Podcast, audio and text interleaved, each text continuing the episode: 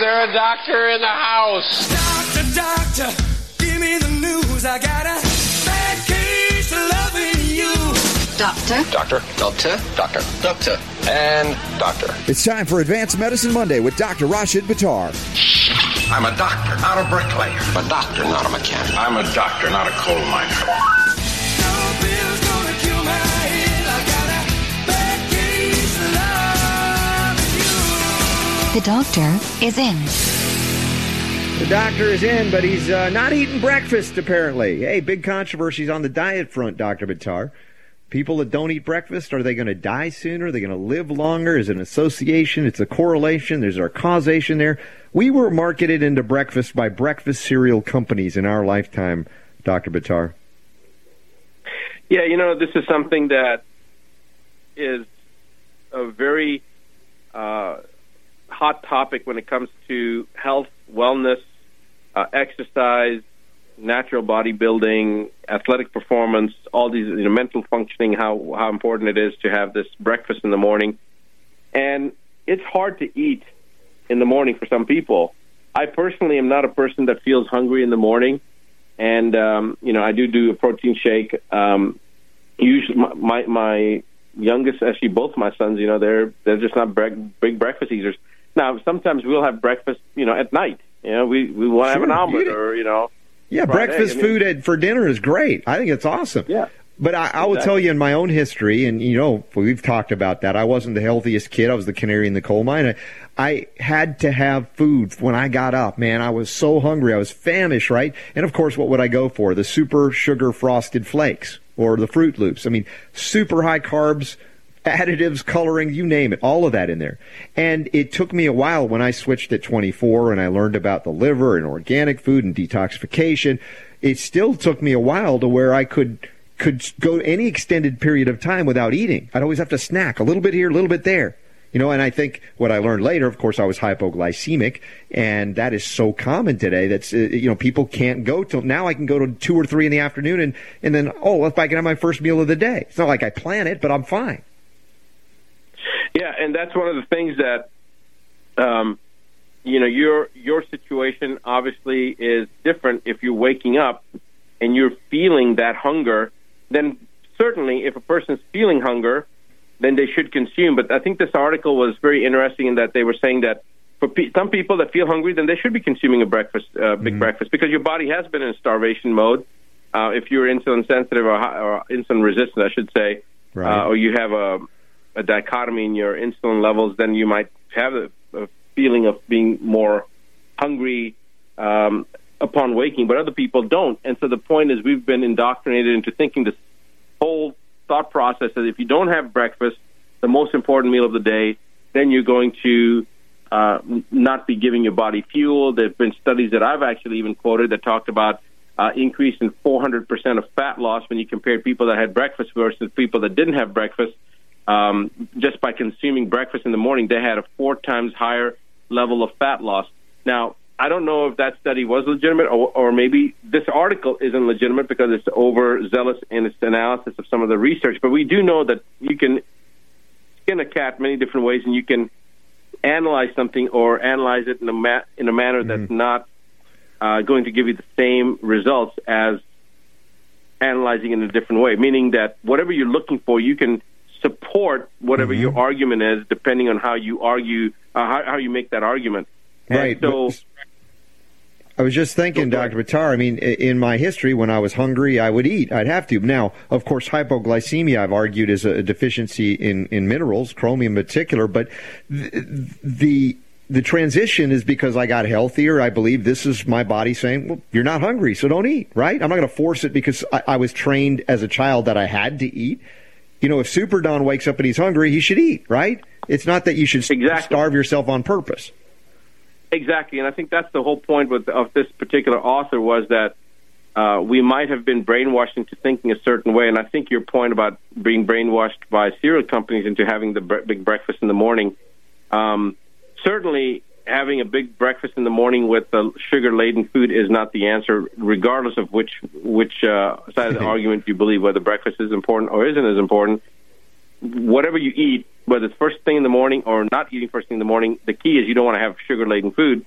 So that goes without saying. But the point is, do we need to eat every morning when we get up as early as we are have been taught that we need to? And this modified fasting that you've probably, you know, we've talked about on the show before about the importance of fasting, but there's a modified fasting program now where they talk about certain people are actually fasting for 16, 18 hours, and then they eat for only a 6-hour period, and then they fast. And especially when you're dealing with issues of pancreatic insufficiency, like with cancer patients, and sometimes it's difficult for them to get enough food in because they've got to get, obviously, enough protein in the diet, which is one big problem. But another big problem is that they have to take these digestive enzymes, these pancreatic enzymes, the fibrolytic enzymes, the oncolytic enzymes, the proteolytic enzymes, et cetera, et cetera. They have to take them at certain times when their stomach is empty. That doesn't mean 5 minutes before eating. That means 1 hour before eating or 2 hours after eating. So that's a 3-hour gap when you're not going to be eating. And so that becomes sometimes cumbersome. And the point is that if a person's having to adjust their dietary intake based upon the fact that, hey, breakfast is an important meal, and they can't get their certain components into their body because they have to do it on an empty stomach, it makes it really, really difficult. I think that the stress that a person has thinking, oh, I got to eat, and I used to force my kids, you know, that you got to have a big breakfast, and I remember Rahan sometimes actually, twice he actually vomited. And his body was telling you, Daddy, I don't need it. Yeah. And now, of course, I don't push him at all, but he just doesn't eat breakfast. He goes to school, and then he has a lunch. Yep. He's got a good appetite, but he just doesn't have breakfast, yeah. Yeah, and that's the thing. Of course, you know, we're looking at a healthy normal versus an unhealthy normal, right? I grew up as the unhealthy normal of Americans, the Western world. We're all chronically ill, including kids. And so we don't know what our bodies really need until we get them to that state, and then they can listen, and then they know more about their bodies than the doctors that are set to treat them in many cases.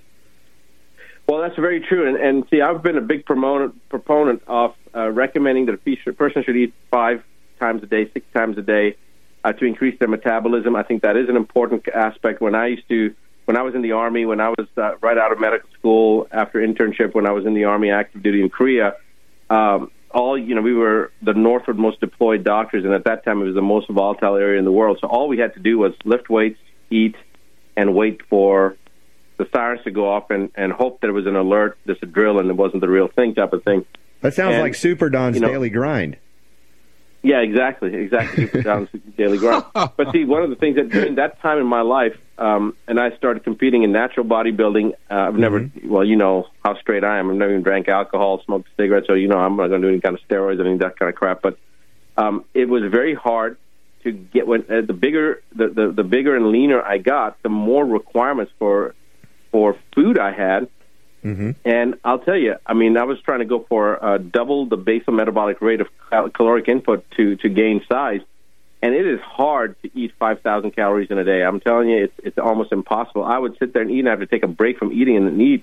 And I was getting leaner and leaner, but I was eating like every 2.5 to 3 hours. And for a while after that, my body was very attuned to burning fat, and so I needed to have. So you had trained it, yeah. Yeah, my body really needed it. But here's the other thing: if you look at it from a Paleolithic standpoint, it's the complete opposite, because we were hunters and gatherers. And so we were used to being, as a race or as a species, I should say, we were used to going through modified periods of starvation, feast and famine. Exercise, going for the jog versus the sprint. We're designed to sprint, catch our food, or hunt our food, and then go through a period of laxity. So I think that a lot of things that we've been taught may not necessarily be true. I do believe that having food every 2 to 3 hours does increase your metabolism, but I don't think that that's necessary unless you're trying to gain that weight. You may not need that level of intake. You may do better with going 12 hours without eating. I seem to do better. I truly now, Robert, feel better when I don't eat. I'm with you there. I'm with you there, Dr. Buttar. If I look back at the way it used to be, where I was a slave to the snack, I had to have it, right? I'd be shaking or very weak, and it. To now to not be ruled by that, I like that. I like being able to go for hours and hours and hours. I'm not worried about where my next meal is. Like I used to be concerned when I travel because how clean I eat. Oh my gosh, what am I doing? Now I'm like, it's okay, I can wait. But, you know, I feel more empowered that way. I would put you at an extremist the way you eat. Yeah, I'm an extremist. But, Super Don, are you happy now? Here's the thing. This is what I'm finding, though. I would put you at an extremist, and I've known you for a long time. I would put you at an extremist, but I'm also finding that my resilience and my tolerance of foods is changing. I can't tolerate the same amount of food, the same types of foods that I could tolerate before. And I think what's happening is you're living really clean. And to be able to live clean, sometimes you have to go to that extreme level. Like, I would be considered an extremist in many things that I do. Probably in the food intake part, I wasn't really as extreme, except for when I was, I went 5 years without eating any red meat, which isn't good, by the way. I mean, that was when I was bodybuilding. Of course, I went 5 years also without eating a Kit Kat bar, which I haven't had a Kit Kat bar in years, but at that time, it was a staple of my diet. By the way, how do you skin a Kit Kat bar? I think you just eat it. I don't think you bother to skin it. Okay, all right, you don't have to skin it. Okay, never mind. I didn't know. But the thing is, I'm sorry, go ahead. No, go ahead. I was just saying that I think that one issue is that it's not necessarily the various habits that we get into or that we think are better. Each person has biological individuality and a genetic predisposition for the body's metabolism to be in a certain way, and so we have to find what our ideal is. But the key part is that when it comes to nutritional intake, it is something that one needs to almost become extreme, because just before we got on the radio show, I had a call from a friend of mine, and he was telling me that there was an offer from Bayer Corporation to buy Monsanto for $62 billion. Did you hear about that? Yeah, that's true. Yeah, Bayer wants to buy. One of the demon spawn of IG Farben, Nazi Germany, wants to buy another demonic enterprise. How surprising. Well, see, yeah, that's to Monsanto, though. I don't know where they come from, but when I asked Carl, I said, what's the implications? And he goes, Nazi Germany all over again. Yeah, so, you got it. Hey, great discussion today as we kick off Advanced Medicine. Remember, if you ever miss a program, easiest way, pick up hundreds of hours of Dr. Buttar and I chatting on this stuff and more. Go to medicalrewind.com. Links are up in the show notes at robertscottbell.com, right here through our syndicator GCN, Talk Network, iTunes, Stitcher, TuneIn Podcast, Epic Times, as well as UK Health Radio and the SoundCloud out there. We'll be right back. You're listening to the Robert Scott Bell Show. The Robert Scott Bell Show.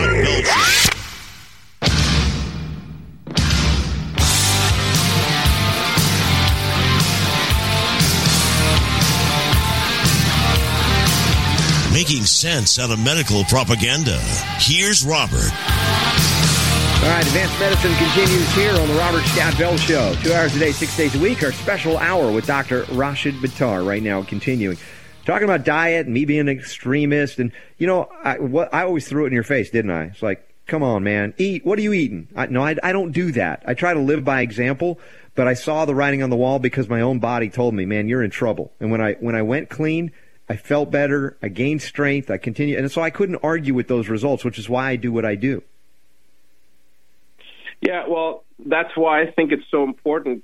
Now looking at these type of stories, with Bayer possibly buying Monsanto and Monsanto doing the amazingly criminal and evil things that they've been doing. That doesn't sound like me saying criminal and evil in the same context, but that's really what it comes down to, is they're committing a mass genocide against mankind. And really, it leaves no other options for us, because now your extreme nature of intake, what I used to consider extreme maybe 10 years ago, when I first met you, or actually I met you, I've known you a lot longer than that, 16 years. But, I think that I used to think that maybe you were too extreme, but now I realize in the last few years, if a person isn't eating the way you are, what I considered extreme then, they're not sustainable, because what's happening to our food sources is being manipulated to such an extent that we are practically, it's more than practical, it is practical. I mean, it's actually being poisoned. Not practically poisoned, we're actually being poisoned. And so that extreme component, especially with things like if Bayer buys, regardless of whether Bayer buys Monsanto or not, it's happening, and we have to take responsibility and start growing our own foods. And I don't know how the human race, the 6.5, 7 billion people on the planet, are going to be able to grow their own foods. And in fact, you and I both know the vast majority won't ever do that. But for at least our listeners and people that really want to get involved with this, even if you're sitting on top of a skyscraper in New York and that's where you live, you know, you can grow fruits and vegetables with hydroponics, and you can find other ways of being self-sustainable. And it's not like self-sustainable from the, God forbid, there's a war or a natural disaster, and now we have to be self-sustainable off the grid. That's not what I'm talking about, even though that probably would be good too. I'm talking about self-sustainable, meaning that you eat in a sustainable manner, that you, even like the Whole Food type things and those type of sorts, earth fairs.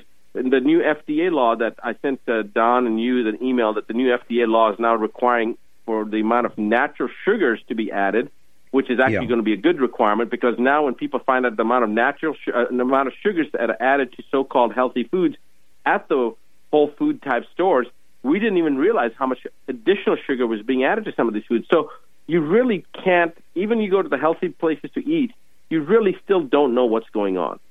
Well, yeah, and that's the point. And, you know, we have different levels of resiliency. We've talked about that. We're all, you know, we have biochemical uniqueness, functional uniqueness, but we are seeing, I perceive it to be a generational shift toward a decline because of the food our parents ate, then the grandparents ate. When it was clean, it was one thing. And as it's degraded, we're seeing weaker and weaker children. Of course, they're being assaulted not only with food, but as we've talked about, vaccines from birth, you know, and antibiotics. I had a caller last hour just devastated. I don't know how this little 3-year-old girl is alive with as many antibiotics as they threw at her, and she's trying to recover her. And so then they talk about the MTHFR gene mutation. They can't methylate. I mean, it's an absolute mess, and it's not accidental. This isn't like a genetic epidemic, because there's no such thing as that. We're degrading ourselves. Yeah, this is a exact point, and the degradation that we're creating for ourselves is going to be devastating for the human race, because it's, as you said, it's going to have implications the next generation again. When you start looking at things like the Pottinger cat study, for example, what did it take? Three generations for the change in the dietary intake when they started cooking the meat and pasteurizing the milk. Was it 3 generations or 4 generations? Yeah, I think it was right in there. Of course, we're going to get yelled at by Weston Pricers no matter what we say, because it'll be 3.2 generations. Well, that's okay. Right? Yeah. Until they create their own radio show, they don't have to worry about it. But the point is that it was about 3 or 4 generations of pasteurizing milk, cooking meat, and then the cats consuming it. By the 4th generation, they started exhibiting the same types of behavior that humans exhibit currently, with antisocial, depression, chronic diseases, cancer, heart disease, et cetera, in these cats. So it all came down to the way the cats were being fed, the pasteurization, homogenization, and, of course, the cooking of the food, the meat. The bastardization of the food supply, taking it and corrupting it, and then expecting that it won't corrupt our bodies that are sustained by it or degraded by it. All right, this is Advanced Medicine. That's what we do here. We got lots more healing to go, including the dormant butt syndrome, resolved after the break. The Robert Scott Bell Show. In all my years of radio, I've never seen anything like this. The Robert Scott Bell Show.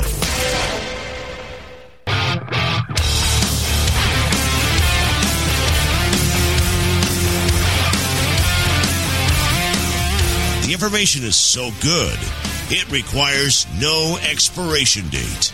The Robert Scott Bell Show. I'm hungry now. All this talk of food. Although not the Monsanto variety. But Dr. Buttar is here, Super Don making it sound good. We got Daniel on the board. If you'd like to call in, you can do that. Do we have more food discussion to go, Dr. Buttar? I just don't want to rush through it. There's always some good things we talk about here. Well, we've got a lot of good stories to talk about. I guess that sugar story comes in to play with the FDA. But I just wanted to, my last point was, just because it's organic, because it's labeled as organic, that doesn't mean it's good food. They've already found so many things.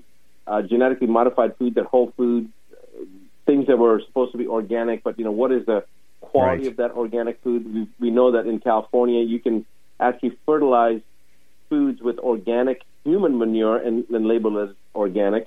So there's a lot of things. Unless you're growing it yourself or you're raising it yourself, you really don't know. It's the bottom line. I mean, the marketers can change things around. We know that what the FDA did with the thimerosal, you know, they start labeling vaccines as thimerosal-free, but they still were using thimerosal in the manufacturing process, but because they weren't adding it to the final vial, they didn't have to disclose it.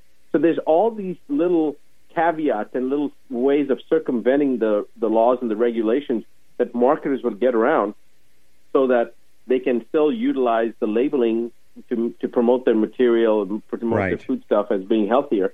But it's not. And without being an extremist like you and growing your own food and, you know, I mean, I guess in some ways people would say I'm an extremist because, you know, we have our own milking cows. I told you about Abraham, one of our beloved dairy bulls. Yeah, you've done some things I haven't even conceived of doing. So, I mean, it isn't like, you know, if we look at everybody's going to, well, some people can do this better than others. There's always been that diversity, if you will, in a community.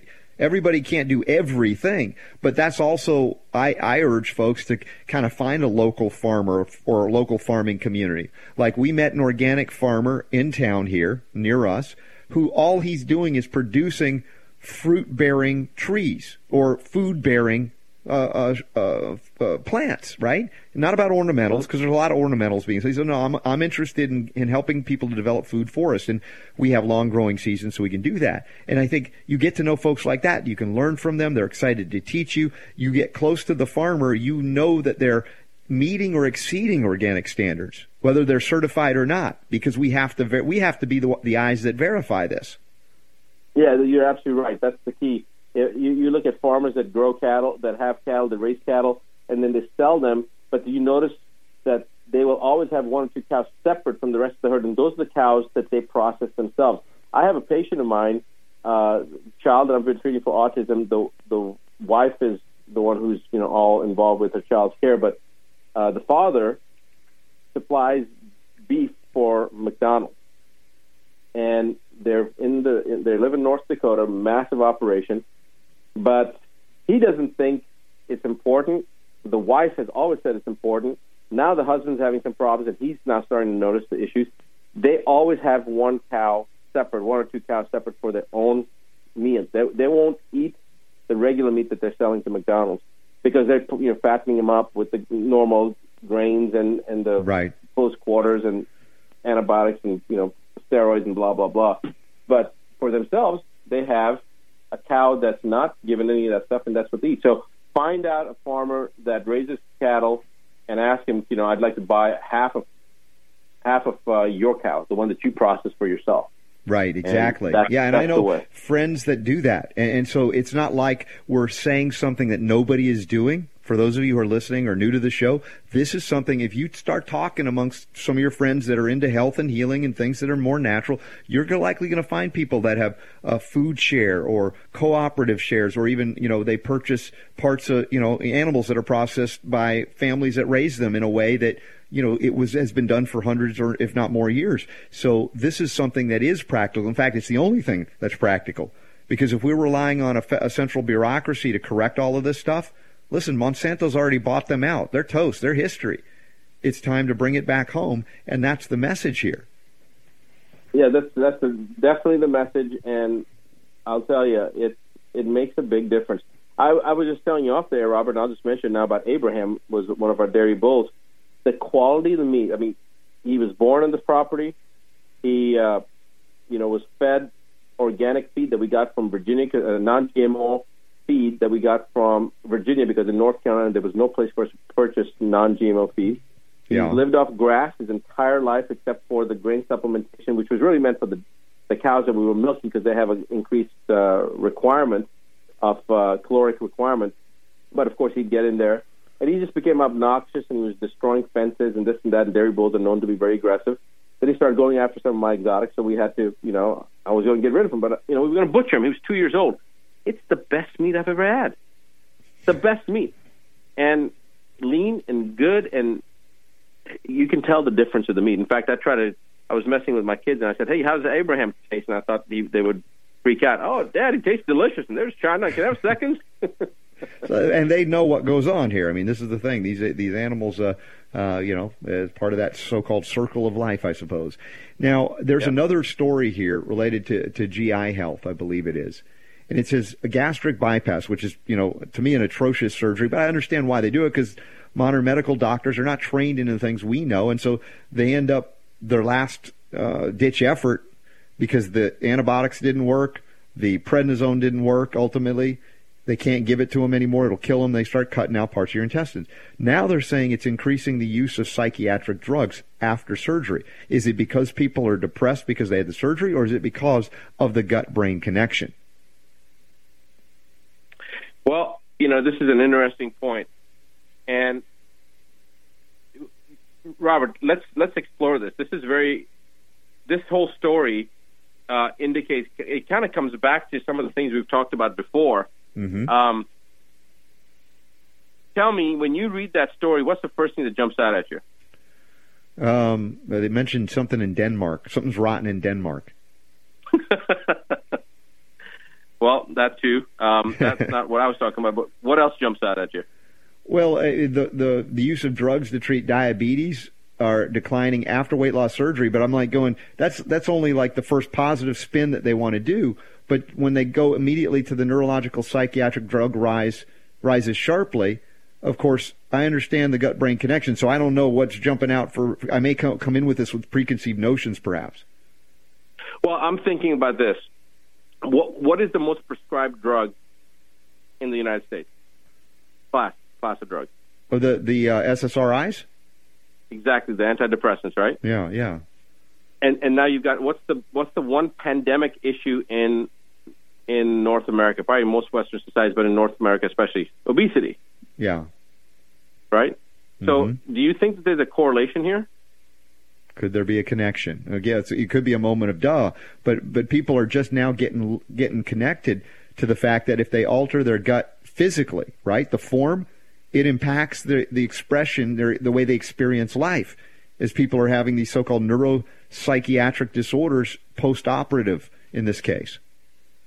Well, they say that a lot of people, when they overeat, let's make the assumption that a person's overeating, that's why they became obese, and that's why they needed gastric bypass. Not that that's, you know, probably it's only case maybe half the time. When you start looking at it, it really comes down to a simple equation. What goes in has to come out, meaning whatever you put into your body is going to be expended as fuel, and if you don't expend as fuel, it's going to be stored as fat.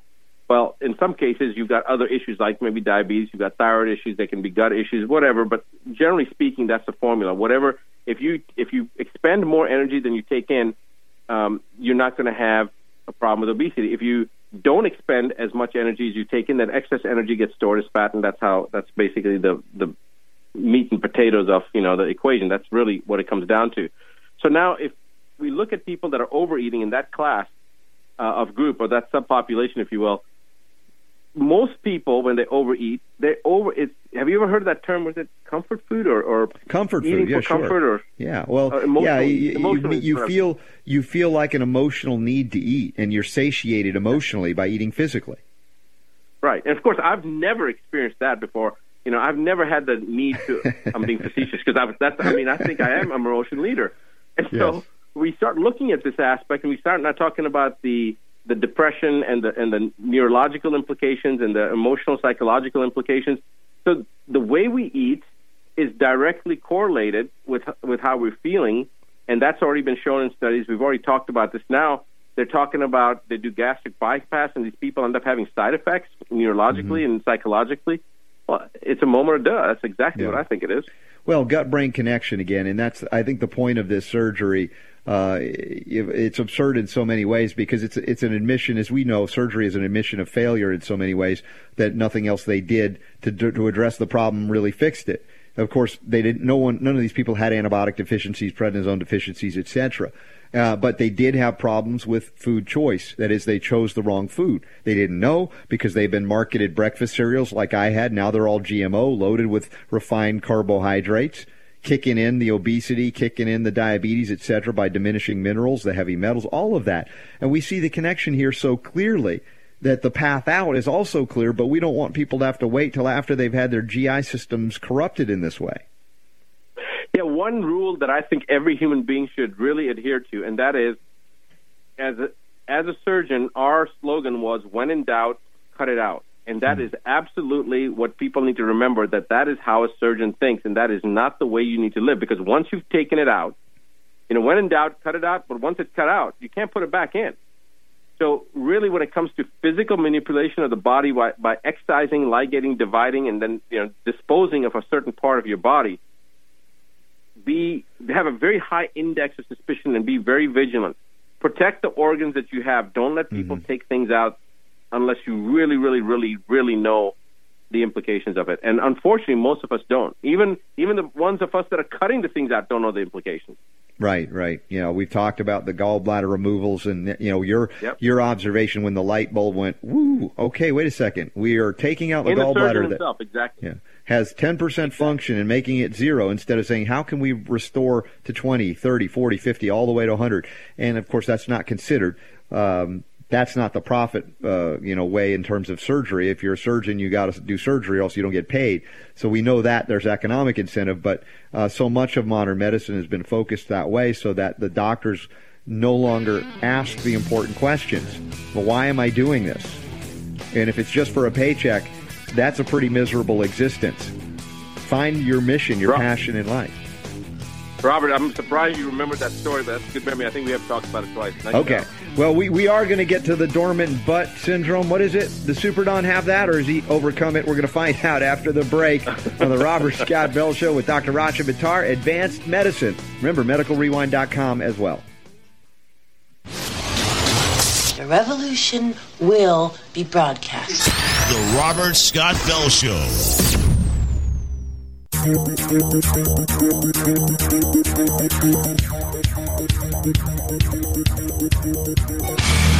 the health world through the power of radio.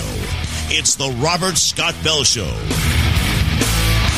Last week, out of all the great concern, caring, and love that he has, Dr. Buttar called out Super Don on puffing on some those, what do they call them, cancer sticks, right? Cigarettes. Mm-hmm. And we thought we were going to talk about bruised butt syndrome because, you know, you thought you'd spanked him on the issue. But Super Don's tough. And he came back and said, you know, you were probably suffering from dormant butt syndrome. I'm like, what? What is that? Related to increased risk of pain. And now, because Super Don started working out again, we can't say he's got a dormant butt anymore. Come on, Super D. Back it up. You know, listen, you spend so much time on this show. Yeah. Coming up with one-liners and questions that have something to do with my butt. If it's not coffee enemas, now it's dormant butt syndrome. Thank you. You might say something. What is the fascination with my butt? I don't understand. We're just concerned about you, that's all. You're concerned about my butt. You're concerned about your butt, man. Well, you know, without your butt, you got nothing to sit on. You can't help us do the show if you'd be standing 24/7. We covered those stories. Right? Standing, like sitting, standing's bad, sitting's bad, who knows? But dormant butt syndrome, this is for real. This is a real thing. Yeah. No, this is real. I've never heard it being called dormant butt syndrome, but when I read the description, I thought, first of all, it was a joke. Then as I read it, I was like, this isn't a joke, this is real. And then I realized that's why they're calling it dormant butt syndrome, because the nerves, you actually feel like it's a numbness. And sometimes when you walk, you can feel this little numb in your hip or in that area, the gluteal area. But it's almost like a leg drop type thing, but it is a real thing, and it actually happens. It happened to me from sleeping in a fetal position, which I still sleep in the same position, but mine was alleviated by simply putting a pillow between my knees, or just making sure that the one leg is not, draped down lower. That's all it was, but it is a real thing, and I've had other people talk about it. I think it also promotes other types of functional or dysfunctional type of problems, such as it can contribute to sciatica and that type of stuff. By the way, they have an acronym for it. It's DBS, dormant butt syndrome. DBS. Do you have DBS? You know, something has arrived and become official when they give it an acronym, and right? DBS. Yeah. Do you have DBS? If you're going to the gym and you have DBS, will people kind of walk a distance around you, Super Don? I have DBS. Yeah, don't go over there. He's got DBS. Well, it actually, they talk about having tight hip flexors and weak gluteal muscles, so there's an imbalance there. I know doctors of chiropractic and osteopaths who really work with the structure can definitely detect it and work with it and say, these are some exercises to strengthen it. You should be doing some level of squats and lunges. Exactly. Lunges are very, very critical to helping alleviate this and increasing the pelvic outlet syndrome will also be contributed by this. So by increasing the strength of your pelvic floor with certain types of lunges and squats, like you're saying, really helps. And you don't have to do it with weight. I mean, just you can do it just with your body weight. Very, very effective. So back, what was the midnight showing? They always had the Rocky Horror Picture Show. They had their exercise, do the pelvic thrust, it'll drive you insane. Let's do the time warp again. So maybe that will be the cure for the DBS. Maybe. I wouldn't go that far, but maybe. Super Don, who did you dress up with or as when you went to see the Rocky Horror Picture Show? I didn't go. I don't know if you remember the story about the first time that I went to one of those. Uh-huh. There's this one part of the show where they throw toilet paper because the guy says Great Scott or something. Scott tissue, so yes, like right. Scott toilet paper. And so it was the first time I'd gone to one of these things. Yeah. And I'm like, hey, everybody's having a great time. This is fun. Oh, everybody's acting crazy. Yeah. And this guy at the front of the theater thought it would be funny to take a roll of toilet paper. Yeah. And wet it with water. Oh, no, so here's like this brick. Roll of toilet paper. Now instead of just being this roll of toilet paper, this thing is like a cannonball, right? Oh, no. And he turns around and throws it. And everybody's throwing toilet paper around, and this thing hits me square in the eye socket. No. And swells my eyes shut. And I'm like, oh, gee, this is lots of fun. Let's do this again. Oh, well, that ruined Rocky Horror for you. It was a horror show for him watching the Rocky Horror Picture. Yeah, that's for sure. That's not the way you want to watch it.